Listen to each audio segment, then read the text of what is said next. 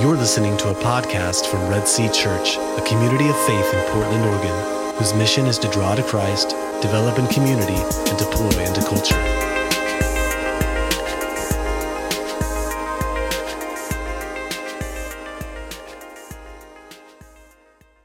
Well, good morning. Uh, thanks, Monica. I appreciate you uh, just praying the fruit of the Spirit upon us during this difficult season, and uh, even earlier in our time together as a as a a team, we prayed, and uh, and we can just acknowledge that you know this is going to start. This is starting to get old, uh, but at the same time, it's God's grace in us.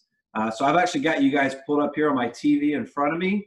Uh, so when I look up, I'm not contemplating. I'm actually looking at you uh, when I when I speak.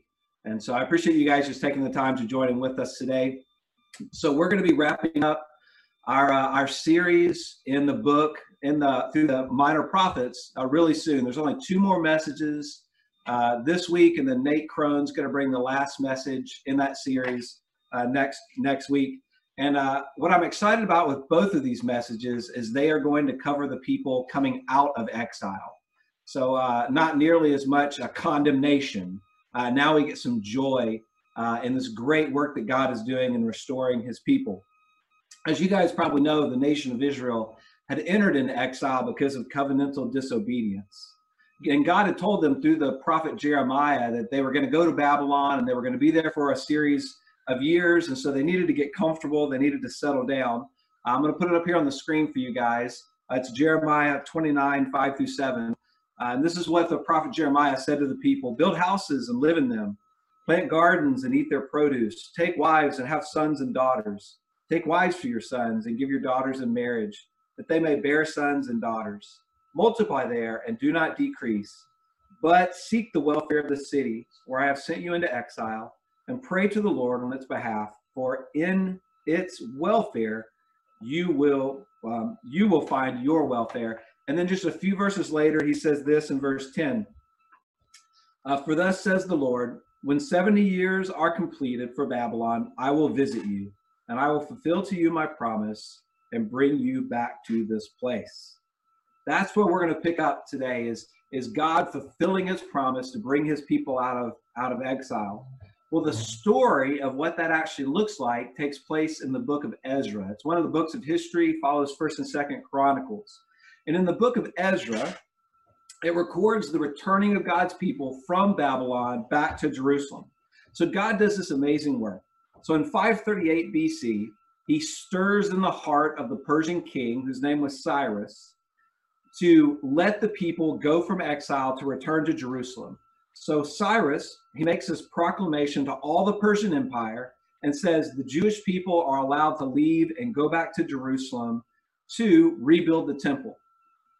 Now you have to think about the the divine work of God that this is. This is this is one of those instances when God comes and he stirs the hearts of kings, just like he did Pharaoh. Uh, he's stirring in the heart of Cyrus to let his people go back. And the amazing thing isn't just that Cyrus lets the Jews choose if they want to go back to Babylon. He actually gives them all of the resources that they need in order to rebuild the temple once they get there. I mean, think about that. A pagan king is now going to pay for the rebuilding of the house of God.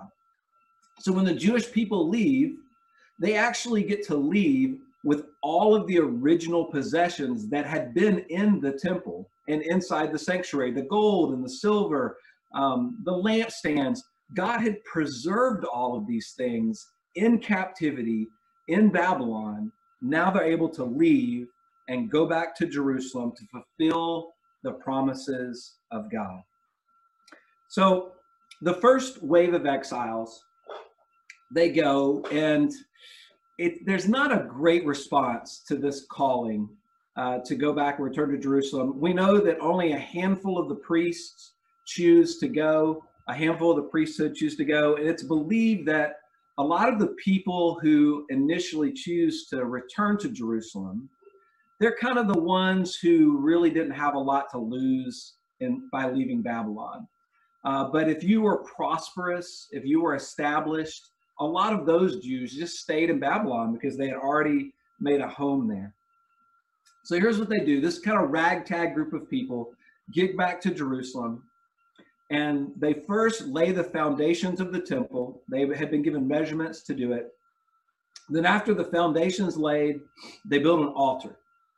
And now they're able to offer sacrifices. And so they have their first uh, in 70 years, they're offering sacrifices to God on the Temple Mount.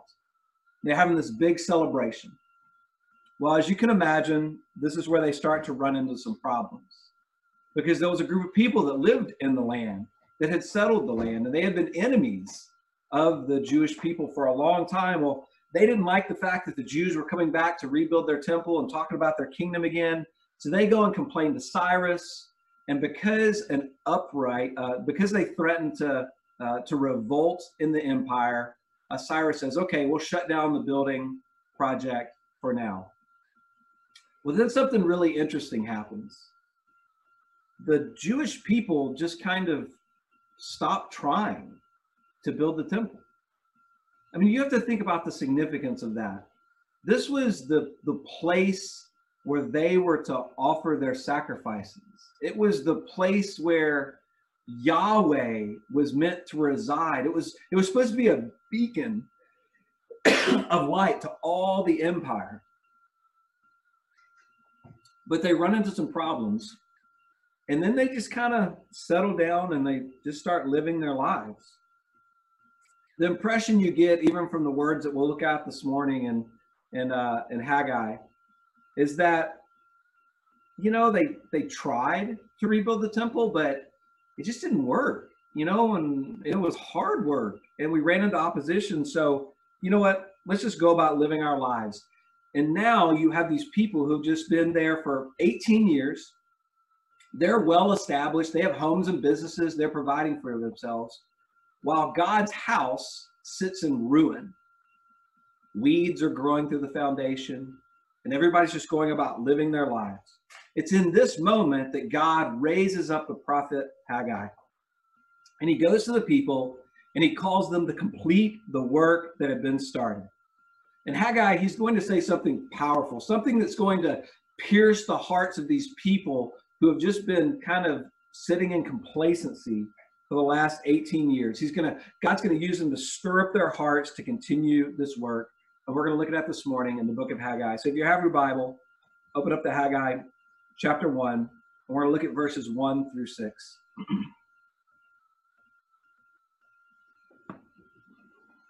in the second year of Darius the king, in the sixth month, on the first day of the month, the word of the Lord came by the hand of Haggai the prophet to Zerubbabel the son of Shealtiel, governor of Judah, and to Joshua the son of Jehozadak the high priest. Thus says the Lord of hosts These people say the time has not yet come to rebuild the house of the Lord. Then the word of the Lord came by the hand of Haggai the prophet.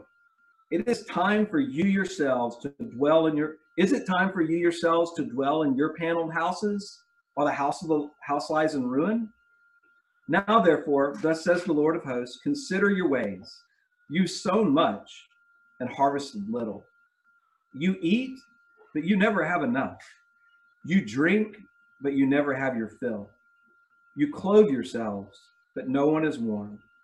And he who earns wages does so to put them into a bag with holes. So we see here that the main reason that the people had not completed the work that God had called them to do is because they had become satisfied with mediocrity. They had just settled down into a, a nice, kind of comfortable life. You know, they had their paneled houses. That means they had more than they need because they had some luxury inside of them. They had food, you know, they had drink, they had their clothes, they had jobs, they had wages. But Haggai says, but ultimately you're being fruitless he says, You have you harvest little, you're never filled, you're never warm, and you're not profiting. You're just surviving. While the temple, the place where the world was meant to come and meet the living God, sits in ruins. But the people don't care because they're able to offer their religious sacrifices. There, there's a sacrifice, you know, there's an altar there. There's a couple of priests. They were just content with the way that things had become. Now, I think all of us can relate to this in, in one form. You know, you set out to accomplish a goal, you get all excited about it at first, but then you run into all types of challenges and problems, and then the work sits uncompleted. Uh, how many of us have a uncompleted house projects? You started it with zeal, no hands, thank you. Uh, you, you, you started it with zeal. This is going to be a great project. You had this vision of what it could look like. And then what happened? You ran into a problem. And then the work just kind of sits there. And then you just get used to it. You know, like, oh no, the fence has always looked like that. You know, the the the bathroom has always had that problem. You just kind of get used to it. Uh, I had this problem recently here in our house. Uh, we set about the task of renovating our basement, which has been a project we've been wanting to do for quite a while now. And we had the time suddenly because we were stuck at home a whole lot.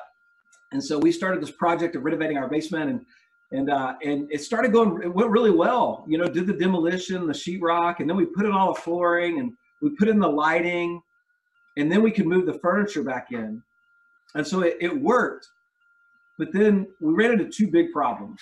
One was the stairwell leading down down to the stairs. When we pulled the carpet off it was like horrible underneath and realized we're to have to basically rebuild the entire stairwell and when we poured up pulled up all the vinyl flooring out of the bathroom it like destroyed the floor underneath and so now I've got to do a whole bunch of tile work. So you know what I did? We just started ignoring it. We we have a stairwell that has no railing and it's just basically boards that have been nailed down. We have a bathroom floor that's busted concrete and we've just been walking on it.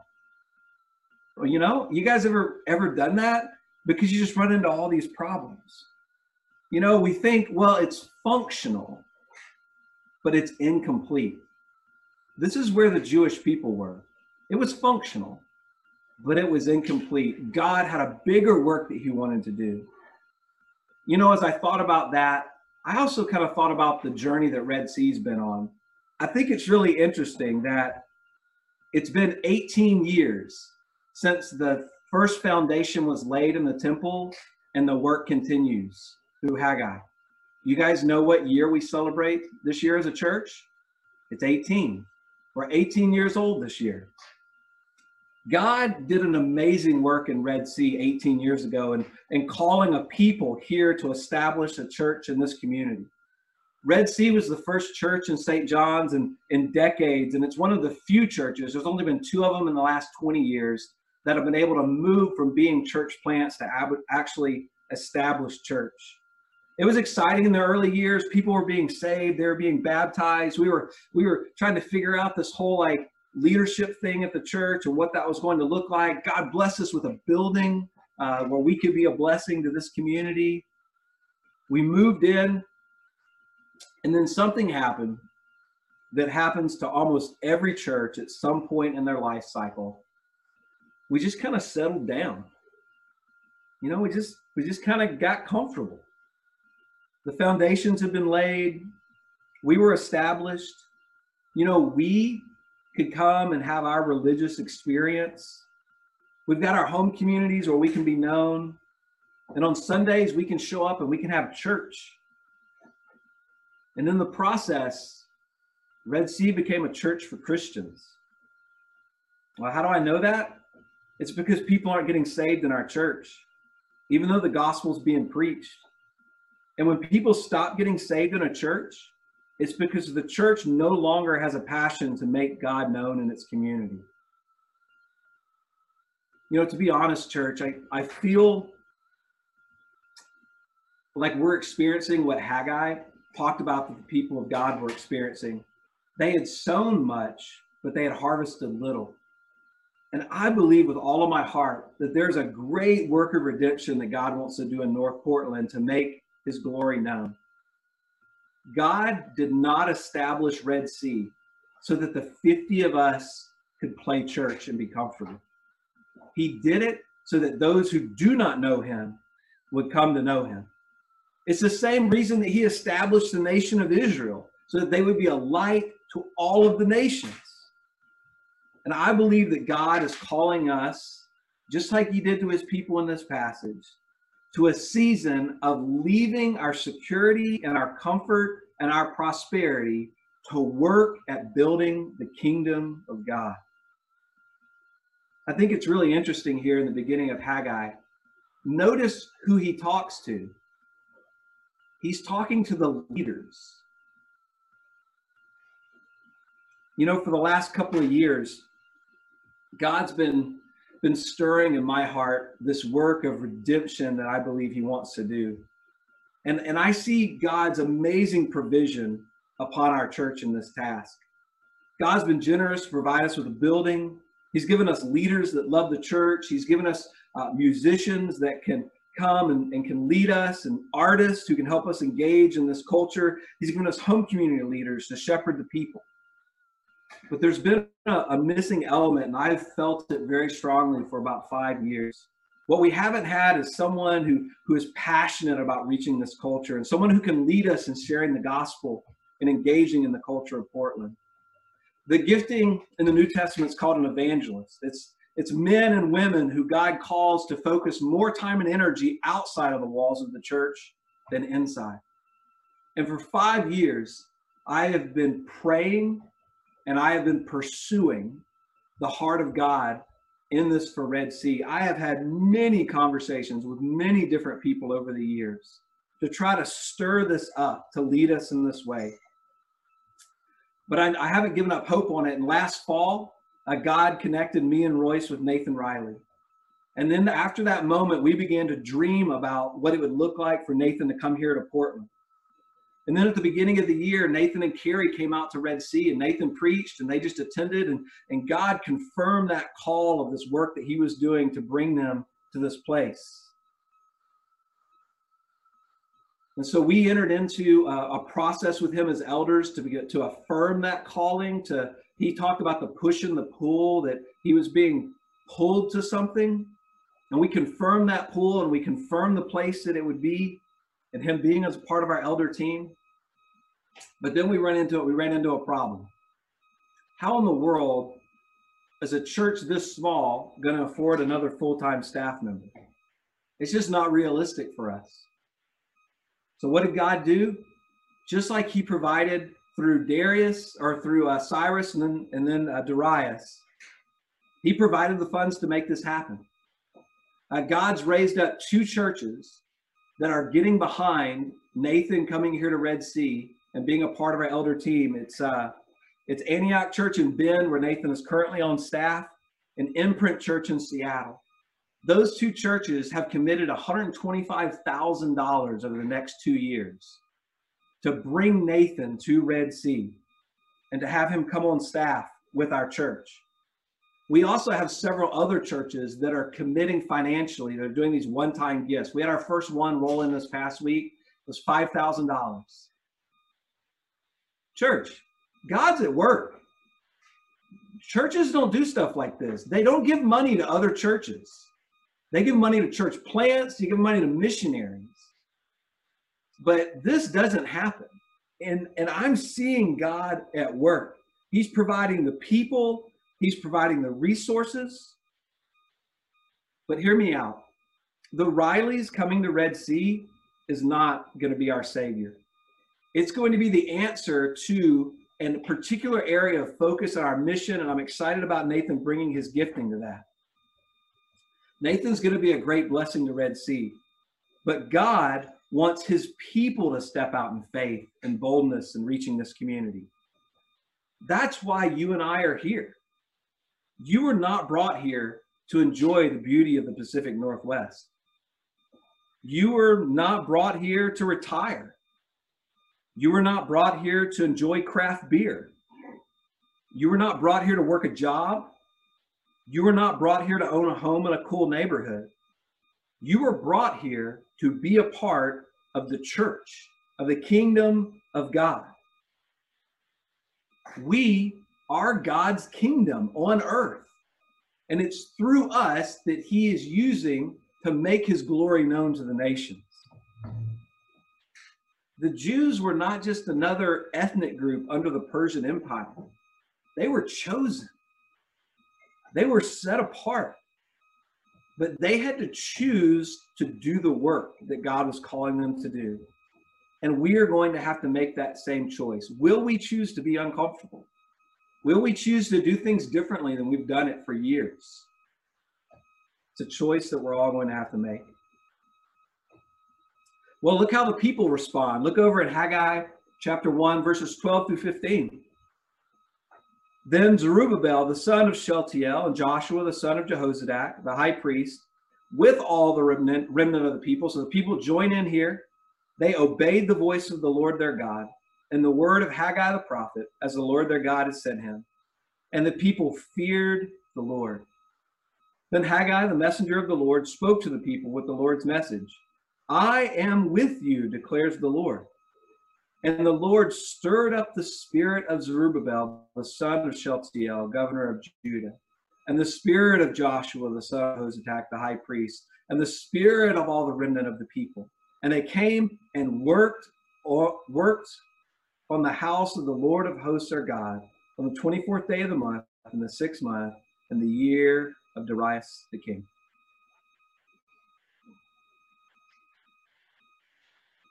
The people had two responses to the move of the Lord and to the word of Haggai. It says that they obeyed and that they feared the Lord. It was simple complete the work that I started in you, build the temple, build the kingdom. Well, what's obedience going to look like for us at Red Sea? I believe it's going to be a renewed vigor to draw to Christ, developing community, and deploying the culture. I'm excited about the future and about this mission because more than ever, I believe that God is providing with us not only the resources to accomplish the mission, but I believe He's providing for us a spirit, a renewed vigor to accomplish the mission.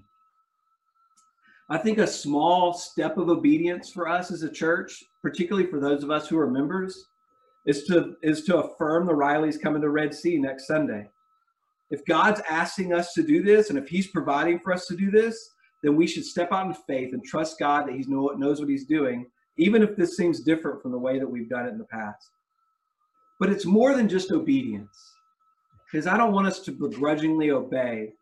It says that they feared the Lord. See, the, the fear of the Lord is to hold him in, in reverence and awe and devotion. It's, it's simply believing that God is at work and then joining with God in that work. And it's displayed in, in reverence by his people. Uh, it's, it's this stirring that God does when he wants to revitalize his people. And when the Spirit comes, it begins to move when I walked into the doors of Red Sea Church over 12 years ago, I felt the Spirit of God. The Holy Spirit was working in that place, and, and I saw people getting saved. And I saw a church that was excited about reaching its community. But then as time passed, for many of us, our excitement waned. And we just got comfortable being a little church where we could be known. When Nathan preached last week, I felt the Spirit move. You know what happens when the Spirit of God moves? There's repentance, there's faith, there's obedience, and the kingdom of God grows. And I'm convinced that God wants to do a great work of redemption and growing his kingdom here in our part of the city. But you're going to have to choose how you will respond to that move of God. Haggai here is going to bring a, a powerful word to the people that I think is just prophetic for us in the season that we find ourselves in. It's in chapter 2, verses 4 through 9. Let's read it together. In the midst of, of just the challenge of what God's calling them to, look at what he says. He says, Yet now be strong, O Zerubbabel, declares the Lord. Be strong, O Joshua, son of Jehozadak, the high priest. Be strong, all you people of the land, declares the Lord. Work, for I am with you, declares the Lord of hosts, according to the covenant that I made with you when you came out of Egypt. My spirit remains in your midst. Fear not, for thus says the Lord of hosts, yet once more in a little while, I will shake the heavens and the earth and the sea and the dry land. I will shake all the nations so that the treasures of all the nations shall come in. And I will fill this house with the glory, says the Lord of hosts. The silver's mine, the gold's mine, declares the Lord of hosts. The latter glory of this house shall be greater than the former, says the Lord of hosts. And in this place I will give peace, declares the Lord of hosts. I would add to the to Haggai's words now be strong, O elders of Red Sea. Be strong, O deacons. Be strong, O home community leaders. Be strong, O Red Sea. Work, for the Lord is with us. This is and always will be his church. It all belongs to the Lord. There's no there's no limit to what he can do. Just as we talked about last week, Jesus said, "I will build my kingdom. I will build my church." And just as a part of the the covenant is it's it's blessing but it calls us to step out in faith. Haggai says here that the latter glory of the house will be greater than the first. Now i don't know exactly what the future looks like for us but what i do know is that in this passage he's not just referring to the temple. He's not just referring to a building for one, we know that the temple that they will rebuild is not nearly as glorious as the one that was first there. We know that the temple that Haggai is talking about here is the temple of Jesus Christ. It's the temple that would be destroyed and raised up three days later. The temple that brought access and true peace could be found in a relationship with the Lord of hosts. That's the work of redemption that I believe God wants to do in our community it's a it's a it's a grand work of making his name and his glory known so that people can know the peace the peace that surpasses all understanding. And our community and our culture don't know that peace. In a minute we're going to have an opportunity to receive communion. So if if you have those elements together you're going to be able to to to do that. And i want you to to think about the peace that's been extended to you. When you did not know Christ as your Savior, when you were when you were blind, and God came in and He offered you that peace, and you received it. And then I want you to think about all the people that you know who don't have that peace. The people that God surrounds you with who are searching for that peace. It's through the church that the peace of the Heavenly Father is going to be known. It's going to be through you and me being messengers of peace and love and reconciliation to this world. I'm going to pray in just a minute, and then we're going to receive communion. But I want to ask you guys to do this. I want you to take this next week before we vote to bring Nathan and Carrie out here and their family. And just ask yourself, is God at work? That's a, a, simple request. Jesus said, Ask anything in my name, and I will do it for you. Ask Him, is God at work? And if God is at work, then we are going to step out in boldness and in faith, trusting in the work that He is going to do in this community. And I believe when God's people step out in faith, that's when the glory of God is put in display, not because of our abilities, but because of what He wants to do. So let's pray together. Let's receive this communion and let's worship. Join me in prayer. Father, uh, I thank you for the work that you did here in this text of, uh, of fulfilling your promises, that you established a people, even though they were sinful, you had a plan to, to bring them into your family to make them a light to the nations. And Father, we know that truth applies to us too as your as your people. Throughout this series, through the minor prophets, I've seen over and over again this this idea of a grand work of redemption that you want to do. And I thank you for how you've just met us in the text throughout this pandemic. It's it's been such a weird time, Father, to enter into conversations about where we're going as a church. We had this you know, this tendency to just survive, to just hunker down. And Father, we don't want to live like that. Father, I want to live boldly for your kingdom. I want to see my neighbors come to know you. I want to see the people in our in our neighborhoods repent and receive peace and forgiveness. Father, would you continue to do that? Would you give us the filling of the Holy Spirit to do the work that you've called us to do? For the leaders of Red Sea, to the elders, to all of us on the screen, and all of those who are just sitting at home this morning, stir in us a work of renewed vigor to complete the task that you called us to do. And having asked that, Father, we just trust you. We trust as you move, we get to follow. Come, Lord God, and move. Move in this place. We ask this in the name of Jesus. Amen. Thank you for listening to this message from Red Sea Church. If you would like more information about Red Sea, including more audio messages, please visit us at www.redseachurch.org or contact us at info at redseachurch.org.